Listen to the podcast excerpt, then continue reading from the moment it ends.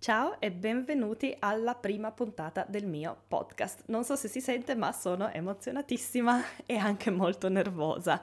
Avete presente quando il professore vi chiamava alla cattedra e voi non avevate aperto il libro? Ecco, io mi sento un po' così in questo momento, addirittura le maniche sudano, perché la verità è che non ho la più pallida idea di come si faccia un podcast. Ma ho deciso di provarci.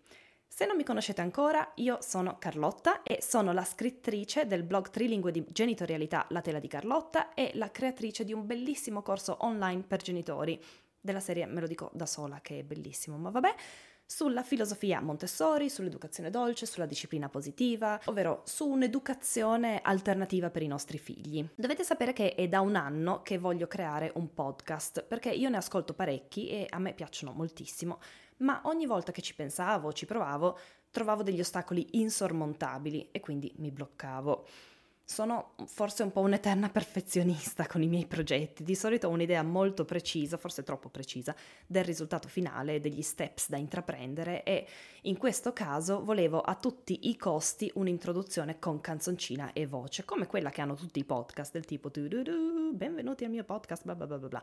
E ovviamente volevo anche una sigla finale. Non è che non conoscessi un sito dove farmi fare la canzoncina, attenzione, forse ne conoscevo anche troppi, ma non sapevo che tipo di canzoncina volessi, non volevo che fosse troppo commerciale, non riuscivo a decidere da chi farmela fare, eccetera, eccetera, eccetera, eccetera, eccetera. E quindi ero bloccata, mi sembrava assolutamente impossibile andare avanti. Poi, come succede per ogni progetto, arriva Alex, mio marito, e mi sblocca, ricordandomi di concentrarmi su ciò che davvero importa.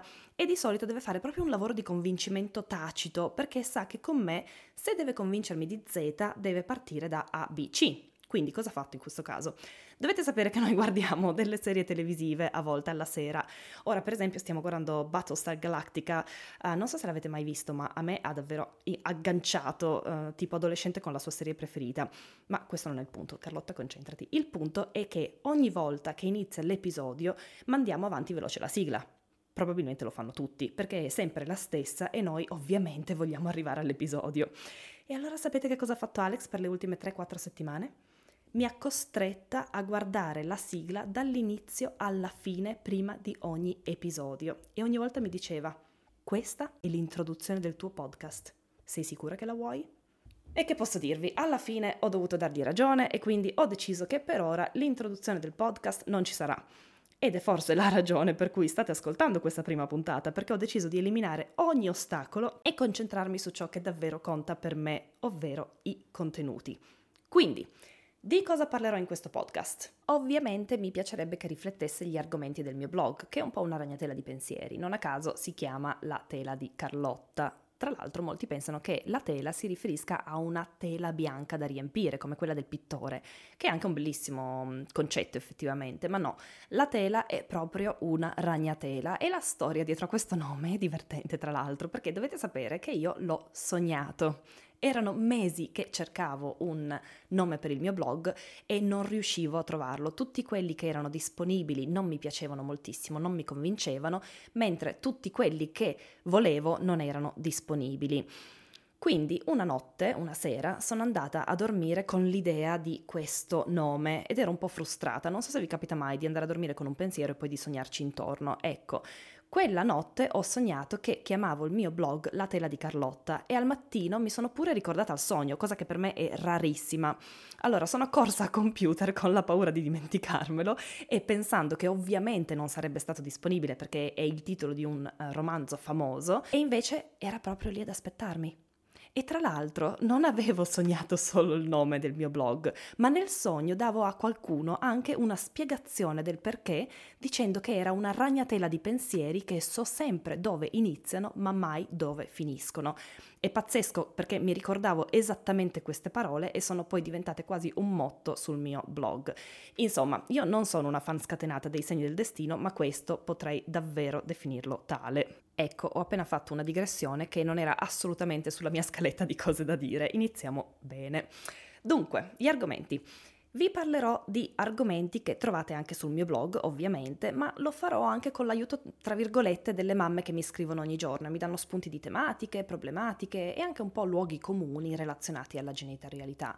Per esempio, mi piacerebbe parlarvi di come abbiamo superato tre anni di privazione del sonno, che mi hanno quasi mandato in depressione e hanno anche praticamente quasi distrutto me ed Alex come coppia, e ne parlo tranquillamente oggi, ma eh, vi assicuro che è stato una montagna russa.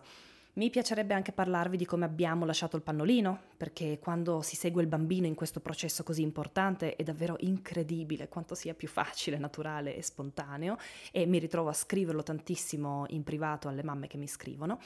Mi piacerebbe anche parlarvi del mio viaggio nella sostenibilità, di come sono passata ai pannolini lavabili, alla coppetta mestruale, di come ho ridotto drasticamente la plastica, di come ho smesso di mangiare carne, anche grazie a Oliver, che tra l'altro ha deciso di non mangiare più carne quando aveva due anni, e come ho iniziato a dire no ai prodotti delle grandi multinazionali per preferire invece piccole aziende del territorio o marchi che hanno un grandissimo occhio di riguardo alla sostenibilità.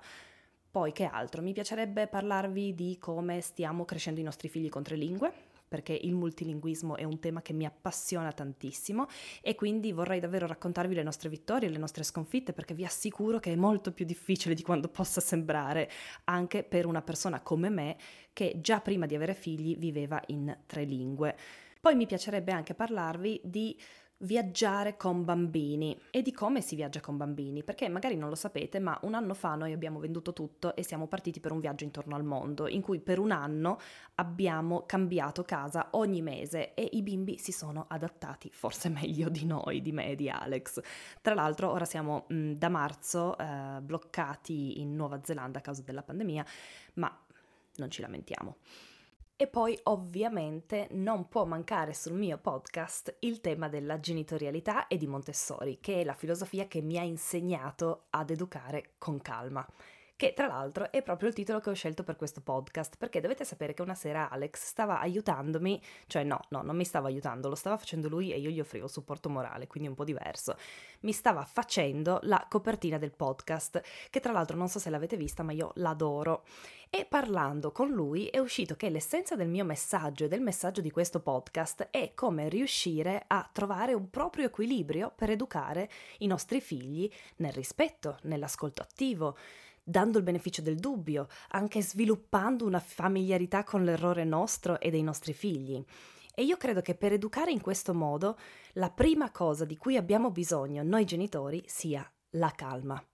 Calma per fermarsi prima di reagire, calma per fare un respiro profondo, calma per fare un passo indietro magari, calma per guardarmi da fuori e dirmi «Carlotta, dai, ce la puoi fare!». Insomma, calma interiore nella tempesta della genitorialità. E per me questo è davvero un controsenso, perché io di natura sono l'opposto della calma, sono impulsiva, sono emotiva, sono un po' una guerriera, ma proprio grazie a Maria Montessori e ai suoi insegnamenti ho imparato a controllare le mie emozioni, non sempre ovviamente, mi faccio anche io le mie belle cadute di stile, però grazie a lei ho imparato a educare con calma.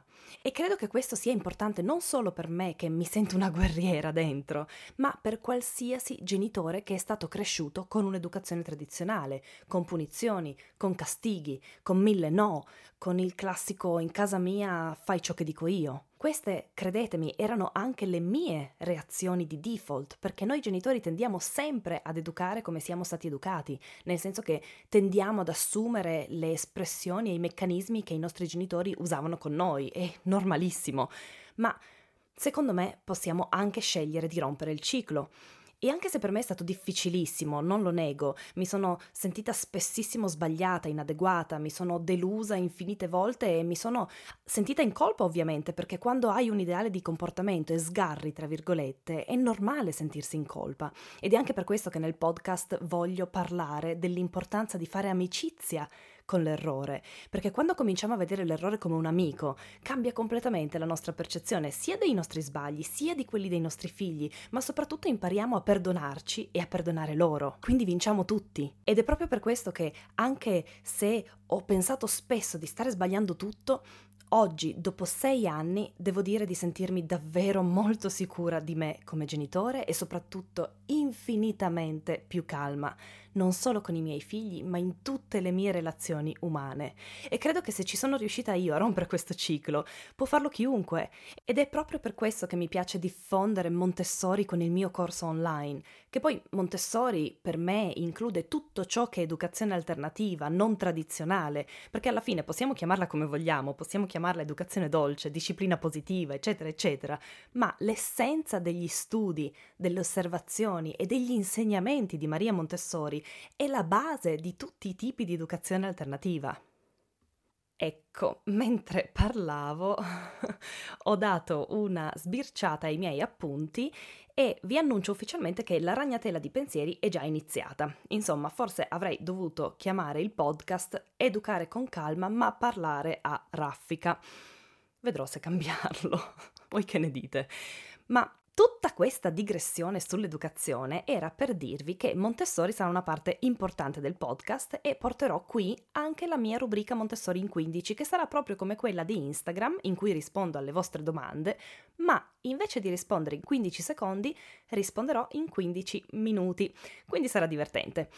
Poi ovviamente ho anche una lista di persone che mi piacerebbe tantissimo intervistare su argomenti disparati, non ve li svelo ancora, ma le prime interviste saranno a persone per me davvero speciali. Non vi anticipo nulla, lo scoprirete strada facendo. Però adesso basta, mi fermo qui, ma prima di salutarvi vi ricordo che mi trovate anche sul mio blog w w w punto la tela di carlotta punto com e su Instagram e Facebook come La Tela di Carlotta Blog. Vi mando un grandissimo abbraccio virtuale, sono felicissima che mi abbiate ascoltato fino qui nella prima puntata del mio podcast e vi do appuntamento alla prossima puntata di Educare con Calma. Ciao! E no, se ti aspetti una canzoncina finale non c'è e mio marito è davvero super orgoglioso di me per questo.